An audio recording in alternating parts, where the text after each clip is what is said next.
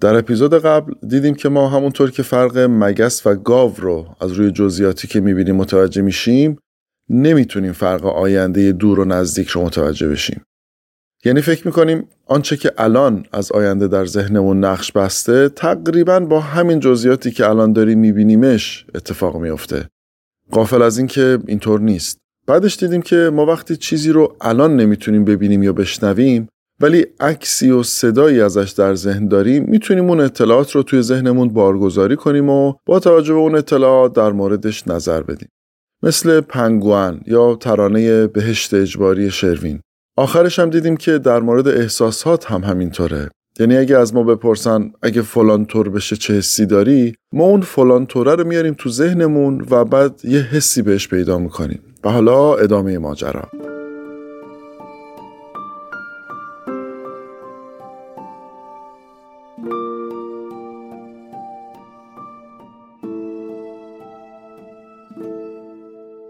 سلام من پوریا احمدی پور هستم و شما دارید به پادکست باران گوش می‌کنید موضوع پادکست باران ذهن ماست امید من اینه که مطالب باران باعث بشه کمی اعتقاداتمون، افکارمون و استدلال هامون رو بدون اینکه مطمئن باشیم درستن چک کنیم و اگر لازم شد یه تغییراتی توشون بدیم و چه بسا عوضشون کنیم. این اپیزود در دیماه 1402 در دوشنبه منتشر میشه. نرم نرمک مهیای اپیزود دهم فصل دوم پادکست باران بشید.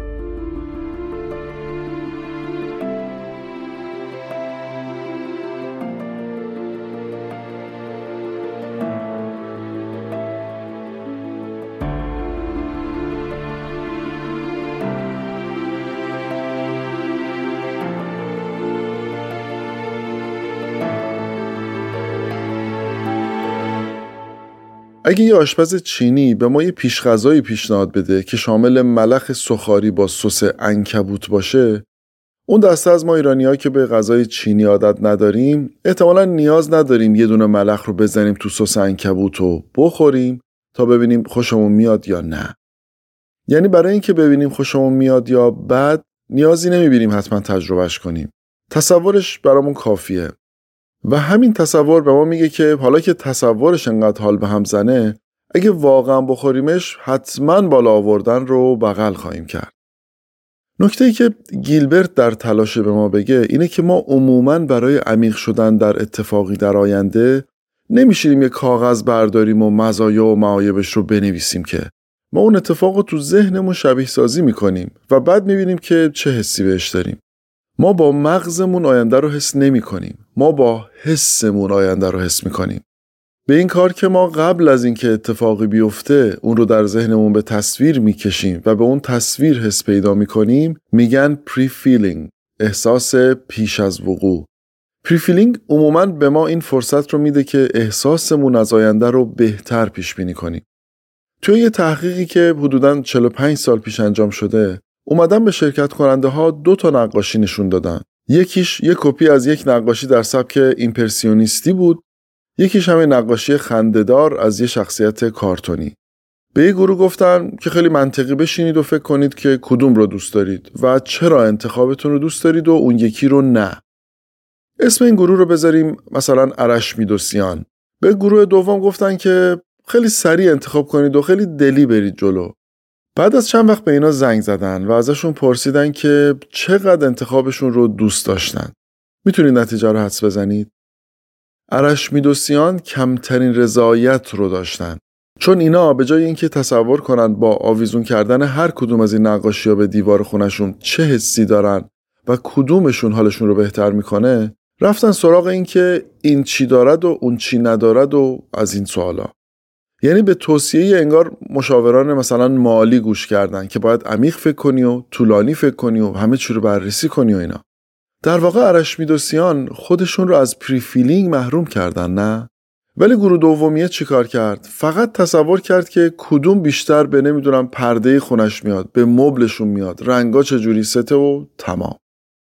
در واقع وقتی از ما خواسته میشه که احساسمون به تصمیممون رو از بین ببریم ما نمی‌تونیم متوجه بشیم که این تصمیم چه حسی به ما خواهد داد. در واقع وقتی ما آینده ای رو تصور می‌کنیم یه حسی همین الان بهت دست میده دیگه از اون آینده. بعد می‌تونیم پیش بینی کنیم که وقتی خب خود واقعیش پیش بیاد مثلا همین حس رو میشه ضرب در دو کرد مثلا یا یه خورده کمتر یه خورده بیشتر همین هول و هوش ما احتمالا همین حس رو تجربه خواهیم کرد ولی وقتی این امکان رو از ما می‌گیرن ما دیگه حس نمی کنیم اثر این تصمیم رو بر احساس الانمون که بعد یه معیاری داشته باشیم از حسمون در آینده حالا بیاید یه خورده راجع به پری فیلینگ صحبت کنیم prefeeling محدودیت هایی هم داره اینکه بعد از تصور چیزی یه حسی الان پیدا می کنیم همیشه این حس راهنمای خوبی برای این نیست که بتونیم احساسمون در آینده رو پیش بینی کنیم. تا حالا فکر کردین چرا وقتی ما می‌خوایم خیلی دقیق اتفاقی رو تجسم کنیم چشامون رو میبندیم؟ یا چرا وقتی می‌خوایم صدایی رو به یاد بیاریم گوشامون رو با دست می‌گیریم؟ یادتونه تو فصل یک در مورد ego depletion صحبت شد؟ اون قاضی ها رو یادتونه که نزدیک نهار که می‌شد درصد reject ی پرونده ها خیلی می‌رفت بالا؟ اینجا هم همین داستانه. قسمت تصویری ذهن ما یه ظرفیتی داره. وقتی چشم ما داره چیزی رو می‌بینه پرده ذهن ما اشغاله. تصور یک شی پرده می‌خواد دیگه. یادتونه ما یه ویژوال کورتکسی داریم. همزمان که ما نمی‌تونیم دو تا فیلم رو روی پرده ذهنمون نمایش بدیم. ما چشممون رو میبندیم که تصویر واقعی که الان داشتیم می‌دیدیم حذف بشه که جا باز بشه برای تصویر ذهنی که می‌خوام روی پرده بندازیم. ما وقتی در حال تماشای یک قوی زیبا هستیم احتمالا سختمون همزمان یک پنگوان رو هم از ذهنمون فرا بخونیم و تجسمش کنیم. حالا به نظر شما ما وقتی از ذهنمون می‌خوایم که به یک شیء واقعی نگاه کنه و همزمان ازش می‌خوایم به یک شیء ذهنی نگاه کنه ذهن ما چیکار می‌کنه؟ ذهن ما اولین تقاضا رو قبول می‌کنه و دومی رو رد. یعنی ذهن ما اتفاق واقعیه رو ترجیح میده. بنابراین تقاضای ما برای قرض گرفتن قشر بینایی برای به تصویر کشیدن اون شیء خیالی رو ریجکت می‌کنه. اسم این رفتار مغز رو گیلبرت می‌ذاره واقعیت مقدمه. یعنی reality first اگه مغز این کار رو نمی کرد ما وقتی که داشتیم به رنگ سبز فکر می کردیم حتما از چراغ قرمز رد می شدیم دیگه.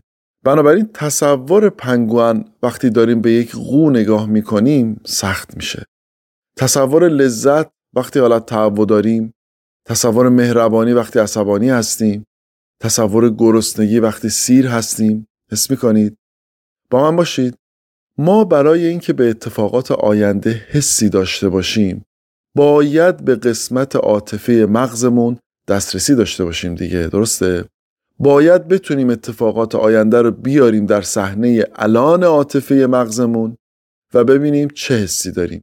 اما مثل همون پرده سینما حالا این بار اتفاقات الان زندگیمون حال الانمون روحیات الانمون تمام درگیری های عاطفی که الان داریم این پرده عاطفی رو پر کرده.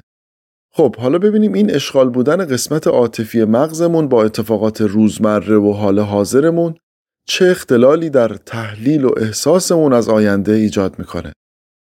جامی میگه بس که در جان فگار و چشم بیمارم تویی هر که پیدا می شود از دور پندارم تویی. پر دیگه ذهن پره همه رو با همون فیلم قبلیه یکسان می‌بینه. منتها اختلاف حیرت انگیزی اینجا وجود داره بین سیستم حواس پنجگانمون و سیستم احساسات و عواطف ما. داستان اینه که وقتی حواس ما درگیر هستن مثلا وقتی قو رو می‌بینیم و همزمان می‌خوایم پنگوان رو تصور کنیم اون قانون واقعیت مقدمه اجازه این تصور رو نمیده به ما این یه نکته نکته دوم این که ما کاملا درک می‌کنیم که کدومش واقعیه و کدومش تصویر انتظایی و ذهنیه. به این تجربه دیدن که ما یه قو رو واقعا الان داریم می‌بینیم یعنی یه قو الان جلومونه و داریم میبینیمش رو بهش میگیم دیدن. و اون دیدنی که اون پنگوانه مثلا الان جلوی چشم ما نیست و ما اطلاعات رو از ذهنمون فرا می‌خونیم و تلاش می‌کنیم در ذهنمون ببینیمش رو بهش میگن تصویر ذهنی. ذهن هیچ وقت این دوتا رو با هم قاطی نمی‌کنه. مگر خیلی مشروبش خوب بوده باشه؟ اما در مورد سیستم احساسیمون چطور؟ داستان این اپیزود دقیقا همینجاست. ما بسیار این دوتا رو قاطی می‌کنیم. یه آبی نوش جان کنید تا با رسم شکل براتون توضیح بدم.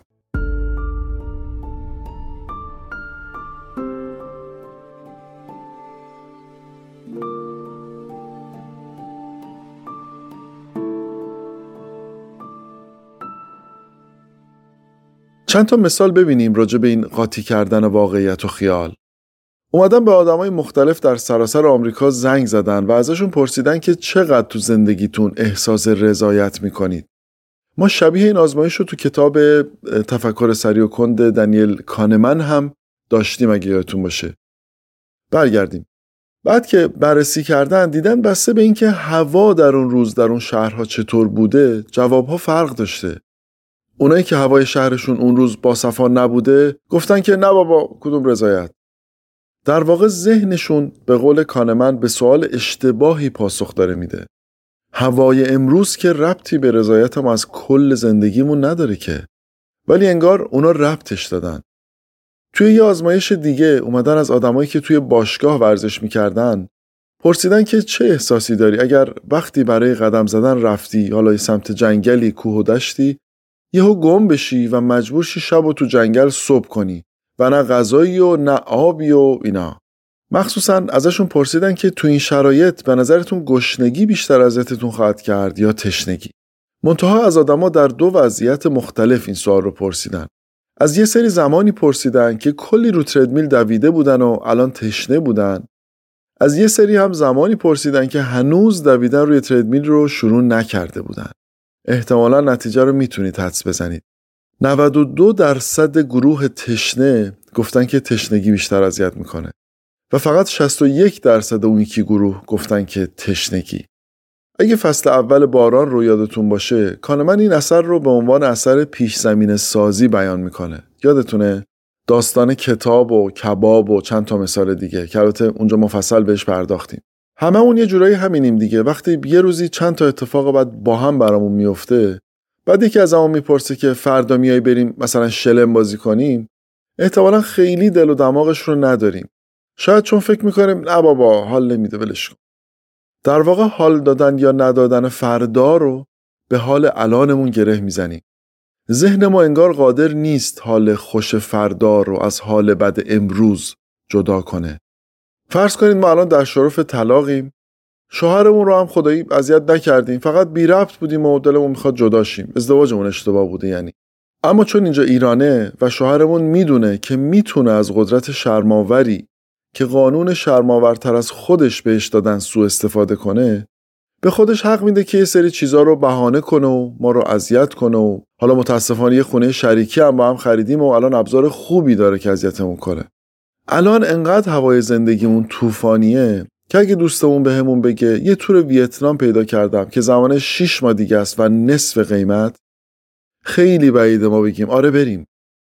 انقدر الان غمگین و گریانیم باورمون نمیشه که میشه تا 6 ماه دیگه انقدر هوای زندگیمون آفتابی و تمیز و آسمون و آبی و اینا باشه که خیلی همین تور به ما قرار حال بده. حس می‌کنید؟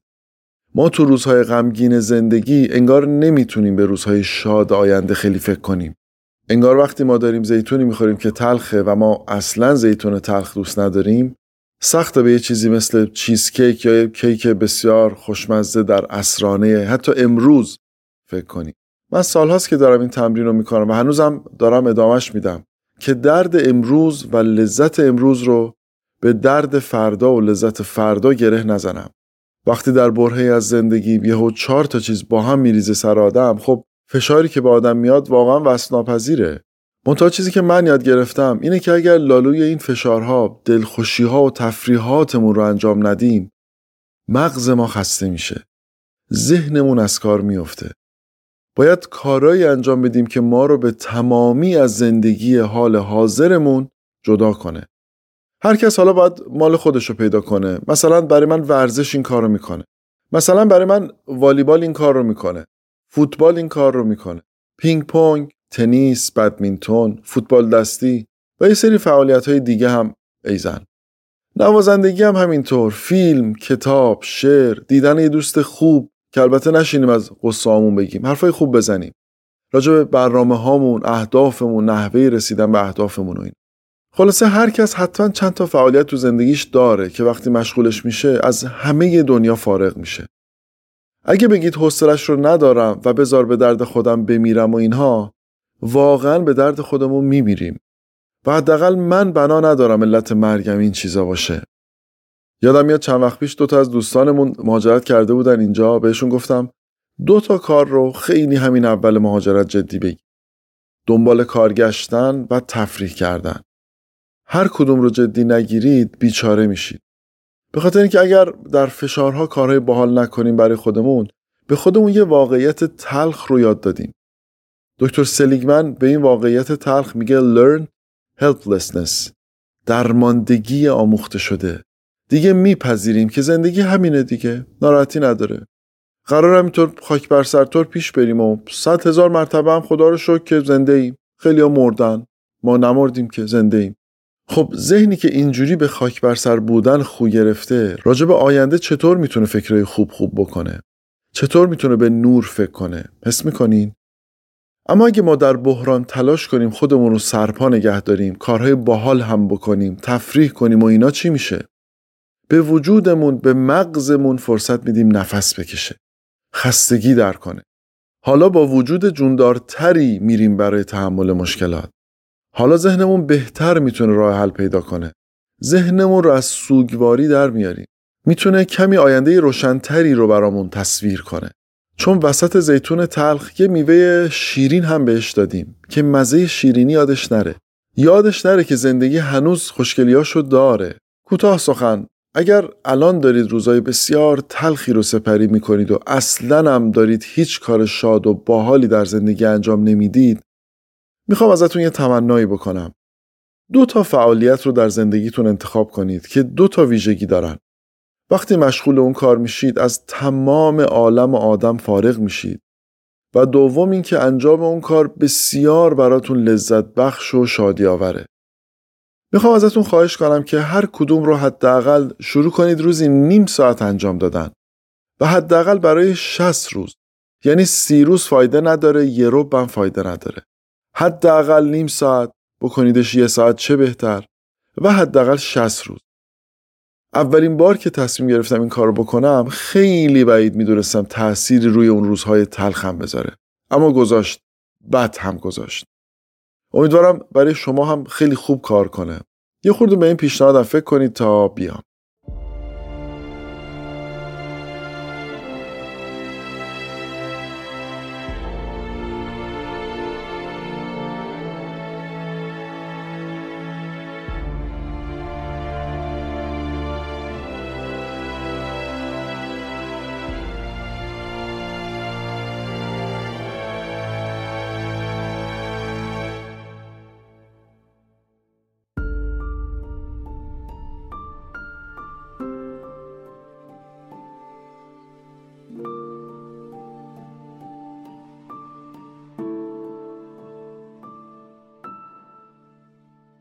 باری برگردیم به کتاب.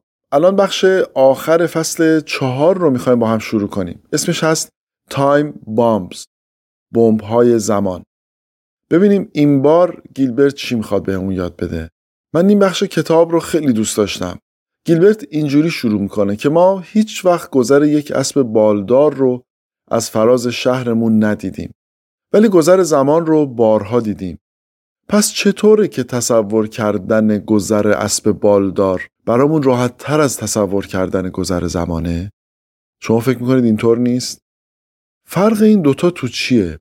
فرقشون تو اینه که اسب بالدار یه چیزیه که ملموسه برامون. اسب رو می‌شناسیم، بال رو می‌شناسیم، می‌دونیم چه شکلی هن، کاربرداشون رو هم می‌دونیم.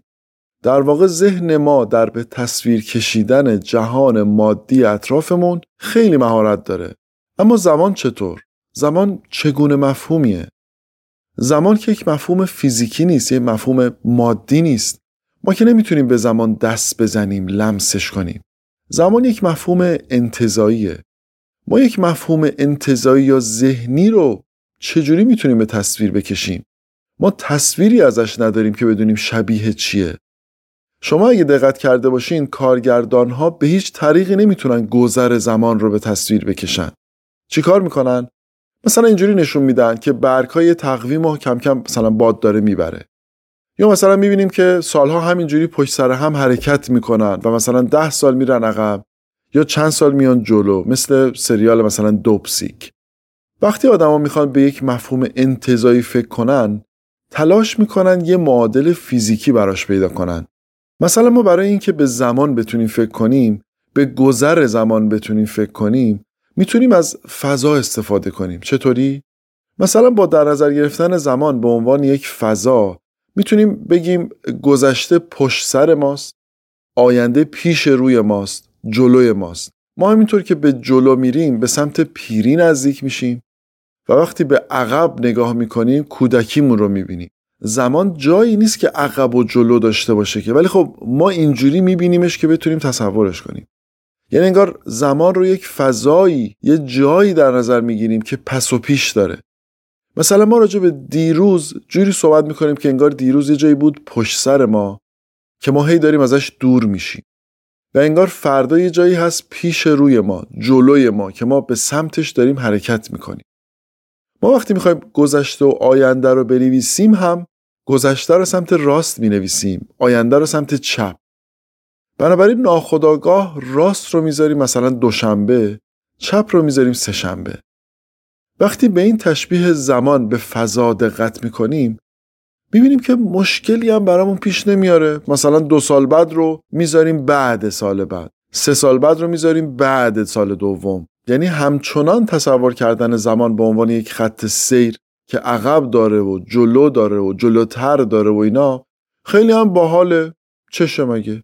اینو داشته باشید. حالا به این سناریو توجه کنید. فرض کنید سه ماه پیش برای خودتون و دوستتون توی یه رستوران حیرت انگیز در یک شهر حیرت انگیزتر جا رزرو کردید و امشب نوبت شماست. منو رو براتون میارن و شما هم یه نگاهی به لیست میندازید و مثلا شام ایگو سفارش می‌دید. دوستتون هم که تمام این سه ماه تحقیق کرده که اون شب چیکار کنه اونم به این نتیجه می‌رسه که شاه میگو باید سفارش بده. بعد کمی فکر می‌کنید که بیا یه کار دیگه کنیم. بیا دو تا غذا سفارش بدیم بعد اینا رو نس نس با هم تقسیم می‌کنیم. اینجوری دو تا غذای رستوران رو خوردیم. اینجوری تنوع طلبی رو هم که بخش جذاب زندگی هست تجربه کردیم. بنابراین شد یه پرس شاه میگو یه پرس کباب دوش یا کول. اگه رشت خیابون لب آب رستوران حاج حسین رفته باشید می‌دونید که کول کباب عجب چیزیه. حتما از یه جا سیر خام هم خریده باشید و با خودتون ببرید چون اونجا سیر خام بهتون نمیدن. خب وقتی شام تموم میشه خوشحالیم که به جای یه غذا دو تا غذا رو تست کردیم. سراشپز میاد و در حالی که لذت برده از این انتخاب های خوب شما همینجور یه پیشنهادی بهتون میده. خوش شانسید دیگه. بهتون پیشنهاد میده که شما به عنوان مهمان می‌تونید جمعه اول هر ماه به مدت یک سال تشریف بیایید این رستوران و با دوستتون غذای مورد علاقتون رو بخورید.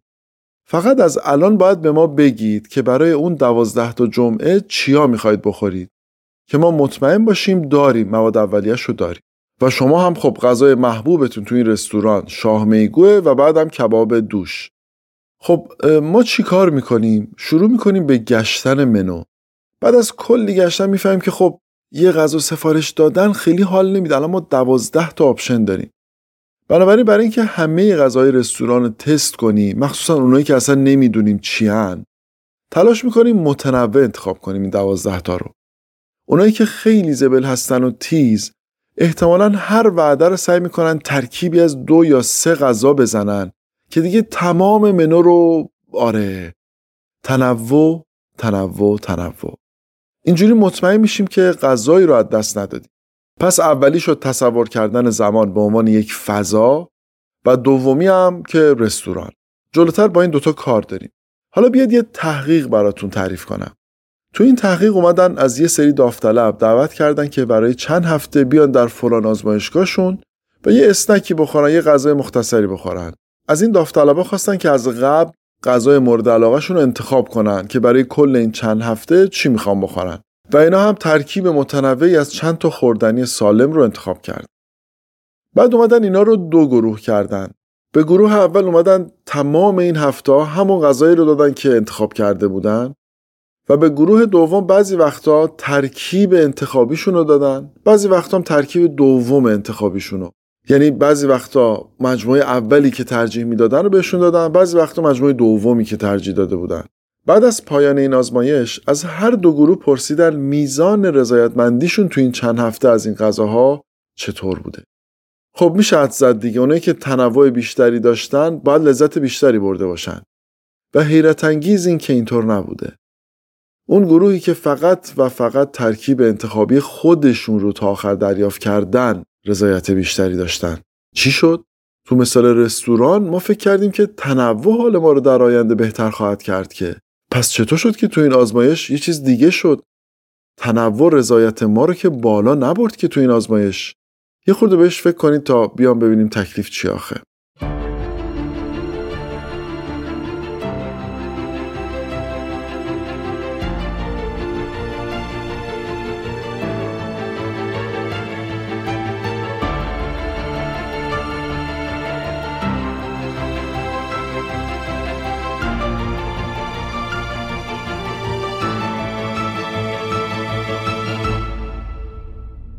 حالا ببینیم داستان چیه.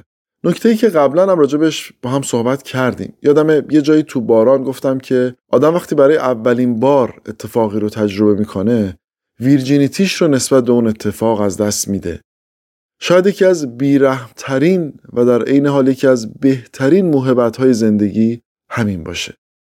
اتفاقات حیرت انگیز زندگیمون وقتی برای اولین بار اتفاق میافتن دیگه واقعا حیرت انگیزن اما خب با مرور زمان و با تکرارشون این باحال بودن اون اتفاق هی کم میشه دیگه. اونایی که بچه دارن فقط کافی اولین بار و آخرین باری که از بچهشون مامان یا بابا شنیدن رو با هم مقایسه کنن. چقدر کیف می‌داد اگر اون تعمی که برای اولین بار از اتفاقات لذت بخش زندگیمون چشیدیم در تکرارهای بعدی هم با همون عمق می‌تونستیم بچشیم. نه؟ خیلی باحال می‌شد دیگه. البته این جمله که در عین حال که تلخه بهترین موهبت هم هست رو خودم اضافه کردم. یعنی حرف گیلبرت نبود. داشتم فکر می‌کردم اگر زجر روزی که مادرمون رو از دست دادیم پدرمون رو از دست دادیم فرزندمون رو از دست دادیم و خیلی اتفاقات کمر شکن قرار بود تا آخر اون با همون عمق و شدت روز اول با همون بمونه شاید بیش از یه سال دووم نمی آوردیم واقعا نمی‌تونستیم زنده بمونیم. باری برگردیم به کتاب. خلاصه لذت ما از اتفاقای زیبای زندگی در تکرارهای بعدی کم و کمتر میشه. منتها انسان دو ابزار کشف کرده که با این ملال با این کم شدن لذت بجنگه. یکی تنوع و دیگری زمان. مثلا میگیم عزیزم بیا این بار غروب خورشید رو وقتی دراز کشیدیم تماشا کنیم. ببینیم غروب افقیش چه شکلیه. یا اینکه بین لذت ها زمان بیشتری بدیم. مثلا به جای اینکه هر شب قبل خواب یه تپک شراب بخوریم و تشکر کنیم از هم که چه رابطه خوبی داریم که احتمالا خیلی لوس و بیمزه بشه بعد چند شب بیایم مثلا سه بار در سال این کار رو بکنیم. در جشن مثلا مهرگان سپندار مزگان و مثلا سالگرد رابطمون در واقع با این کار اثر عادت کردن و عادی شدن رو از بین می‌بریم. و در واقع چیزی که من فهمیدم تنوع خیلی حال میده ها ولی مثل مواد مخدر لعنتی. در لحظه می‌زنی و حالشو می‌بری. اما یه حیولا در وجودت به دنیا میاد که هرچی بیشتر بهش رسیدگی می‌کنی بیشتر می‌خواد. مثل اون مارهای زحاک. بدی تنوع همینه دیگه لعنتی. ته نداره. به آرامش و سکون نمیرسونه آدمو. آدم هی استرس داره هی ملتهبه هی منتظر بعدیه همش کلافه است همش گم شده داری. حالا اگر به جای تنوع فاصله بدیم بین عشق چطور؟ اگه ما بتونیم فاصله مناسبی بدیم بین لذت هامون انقدر مناسب که لحظه شماری بکنیم براش شاید اصلا تنوع نیاز نباشه. میشه این مثال رو خیلی با من باشید؟ فرض کنید ما یک کیک داریم و یک سیب. فرض کنید لذت اولین گازی که به کیک می‌زنیم پنجاه واحده. لذت اولین گازی که به یه سیب می‌زنیم سی و دو واحده. تصور کنید هر بار که یکیش رو گاز می‌زنیم یک دقیقه طول می‌کشه تا گاز بعدی رو بزنیم. و هر بار که گاز می‌زنیم لذتمون نسبت به گاز قبلی پنج واحد کمتر. خب حالا ما می‌خوایم بیشترین لذت رو در هر بار گاز زدن تجربه کنیم. خب معقوله که با کیک شروع کنیم دیگه. گاز اول 50 واحد لذت. گاز دوم 45 واحد. سوم 40 چهارم 35 گاز پنجم کیک به ما سی واحد لذت میده. بنابراین بهتر گاز پنجم رو به کیک نزنیم نه؟ به سیبه بزنیم که اولین گازش 32 واحده. حس کردین چی شد؟ اینجوری دو واحد ما در گاز پنجم بیشتر حال کردیم. یعنی تو گاز پنجم وقتشه که بریم سراغ تنوع طلبی که لذتمون رو بیشتر کنه. حالا اگر حالا اگر به ما بگن اگر بین هر گازی که به کیک می‌زنی سه دقیقه فاصله بدی لذت هر گازت همون پنجاه واحد میشه. آیا ممکنه ما روزی سیب رو انتخاب کنیم؟ بماند که ما در بسیاری از موارد برای تنوع اصلا سیب نداریم زهر مار داریم. ولی چون تنوع میاره برامون میریم سراغش. برگردیم به سوال. هدف لذت دیگه در هر گاز. خب کدوم انسانی میاد پنجاه رو با سی عوض کنه؟ انگار با فاصله دادن بین لذت ها اصلا دیگه نیازی نیست از تنوع برای لذت بیشتر استفاده کنیم. خب بریم سراغ رستوران. وقتی گارسون از ما پرسید که دوازده تا غذا باید سفارش بدید ما چرا رفتیم سراغ ترکیبی از چند غذا؟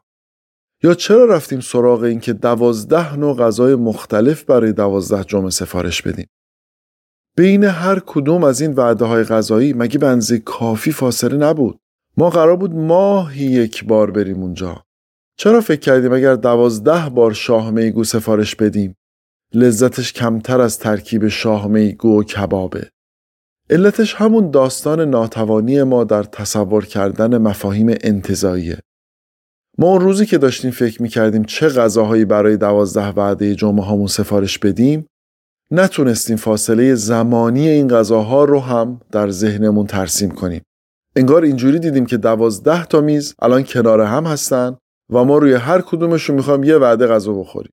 انگار به جای اینکه درک کنیم که بین هر وعده غذایی قرار یک ماه فاصله باشه فکر کردیم که الان دوازده تا ظرف غذا داریم و چند سانت بین هر کدومشون فاصله است و چون همه رو کنار هم دیدیم تصمیم گرفتیم که متنوع کنیم این دوازده انتخاب رو که بلکم حس بهتری داشته باشیم. حس می‌کنید؟ ما زمان رو نتونستیم ببینیم.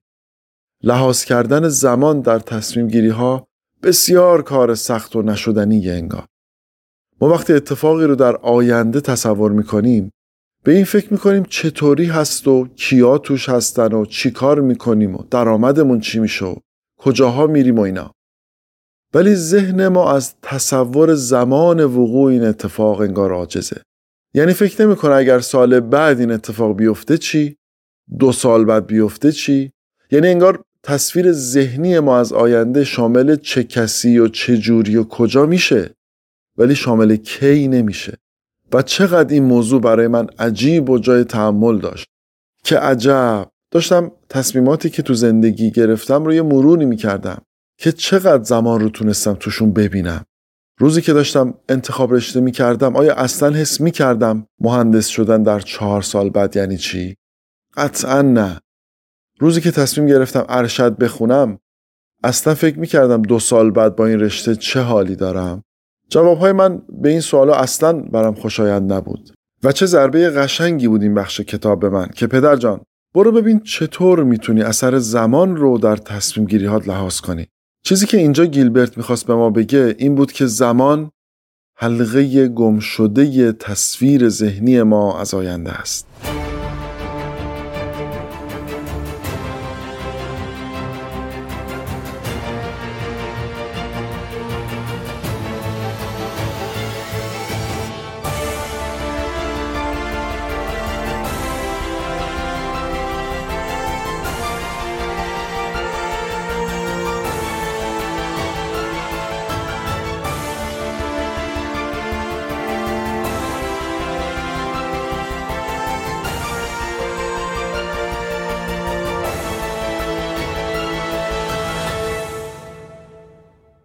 شما از یه پسر 17 ساله بپرسید که چه حالی داری اگه اون دختری که در آرزوات هست هم نات اونلی داره هم باتولسو داره با تمام اون ویژگیهایی که دوست داری ظاهری و باطنی.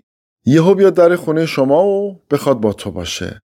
خب مردمک چشمش احتمالا گشاد میشه دهنش خشک میشه صورتش گل میندازه و هزار اتفاق فیزیولوژیک دیگه تو بدنش میافت حالا که قشنگ بهش فرصت دادید که این تصویر رو بسازه برای خودش ازش می‌پرسید که چه حالی داری اگر دختر رویاهات سی سال دیگه بیاد دم خونت و بخواد با تو باشه؟ خب پسر می‌فهمه سی سال دیگه 47 سالشه و احتمالا اونقدر که الان بهش خوش گذشته اون موقع بهش خوش نمیگذره و خب همچنان میگه بابا خیلی حال میده. اسم این اثر یادتونه؟ توی فصل اول راجع بهش صحبت شد اثر لنگر. تصویر اول یک نقطه شروع یک نقطه مرجع برای این پسر جوون ما می‌سازه. حالا دیگه تصویر دوم رو با تصویر اول مقایسه می‌کنه. ما هم با من باشید ما هم در پیشبینی احساسمون از آینده دچار خطای لنگر هستیم. ما وقتی به آینده نگاه می‌کنیم برای اینکه بفهمیم چقدر خوشحالیم دیدیم دیگه انگار اتفاق رو میاریم الان احساس الانمون رو اندازه می‌گیریم و با این احساس الانمون سعی می‌کنیم ببینیم حالمون بعد اون اتفاق چطوری میشه. و در اثر لنگر ما یک واقعیت تلخ رو می‌دونیم. جواب ما حول و همون جواب اولیه قرار می‌گیره. یعنی اگه احساس الانمون به اون اتفاقی که قرار دو سال بعد بیفته دیویس واحد لذت داشته باشه فکر می‌کنیم دو سال دیگه مثلا 180 واحد یا 220 واحد این حدودا لذت داره. یعنی همون هلوش 200 واحد. و ما باید خیلی مواظب حس الانمون به آینده باشیم. چون می‌تونه خیلی گمراهمون کنه. یادتونه صحبت سر این بود که prefeeling می‌تونه راهنمای خوبی برای ما نباشه. بذارید یه مثالی رو با هم بررسی کنیم و دیگه کم کم اپیزود رو تموم کنیم.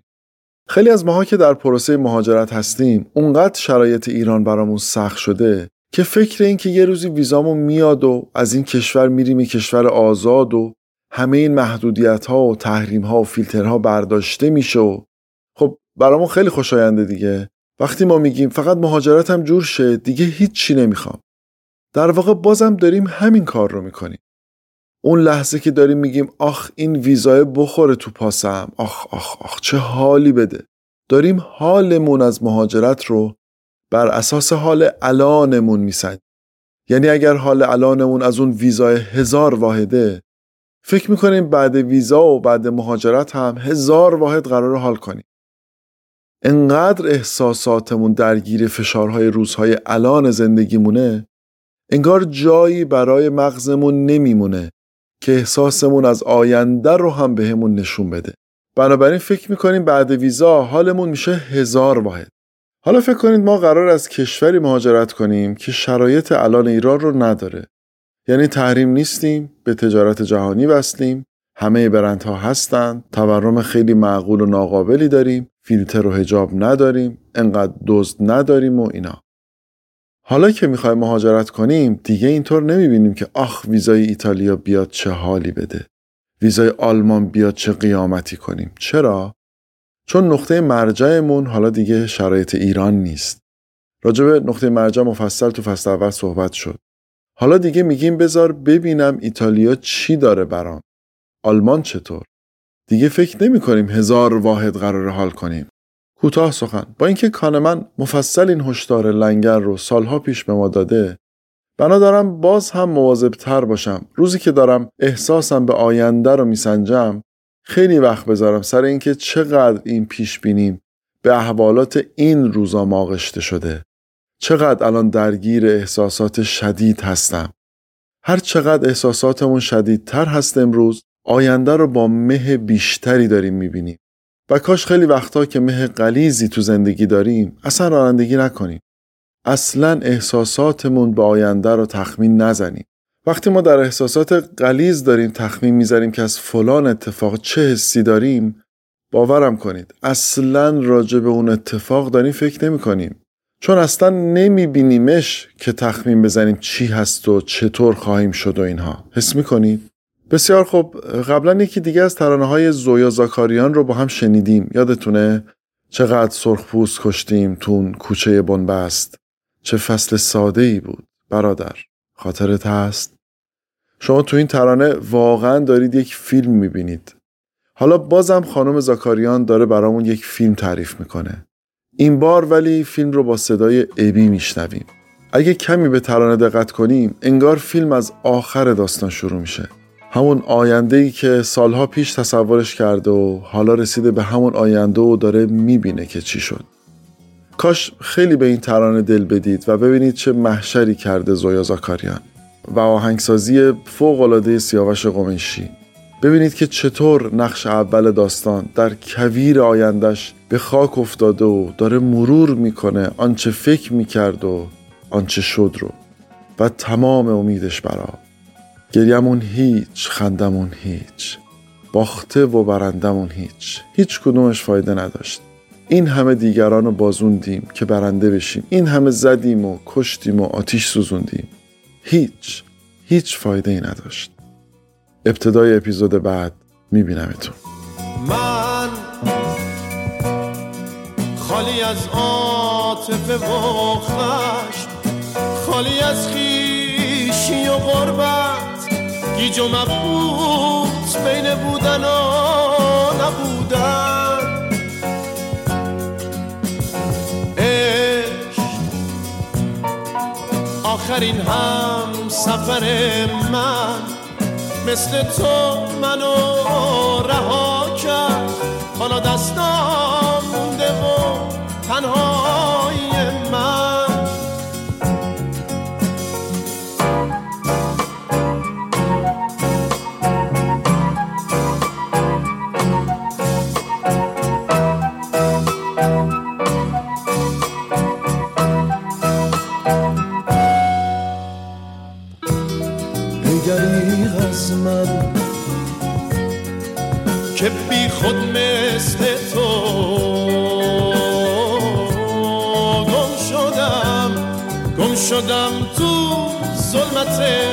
تن ای دریغ از تو که مثل عکس عشق هنوزم داد می‌زنی تو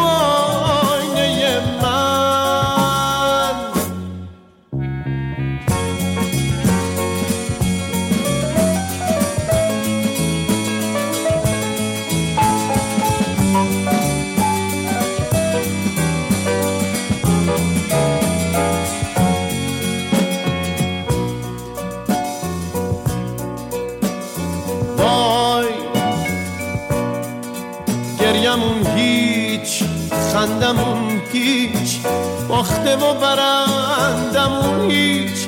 تنها گوش تو مونده غیر از اون هیچ ای ای مثل من تک و تنها دستامو بگیر که عمر رفت. همه چی توی زمین آسمون هیچ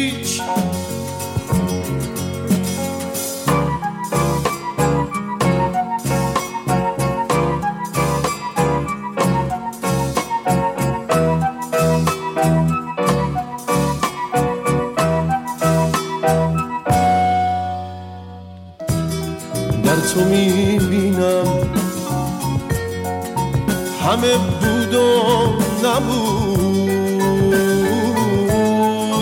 بیا پر کن منو ای خورشید دل سرد. بی تو میمیرم مثل قلب چراغ. نور تو بودی کی منو تو جدا کرد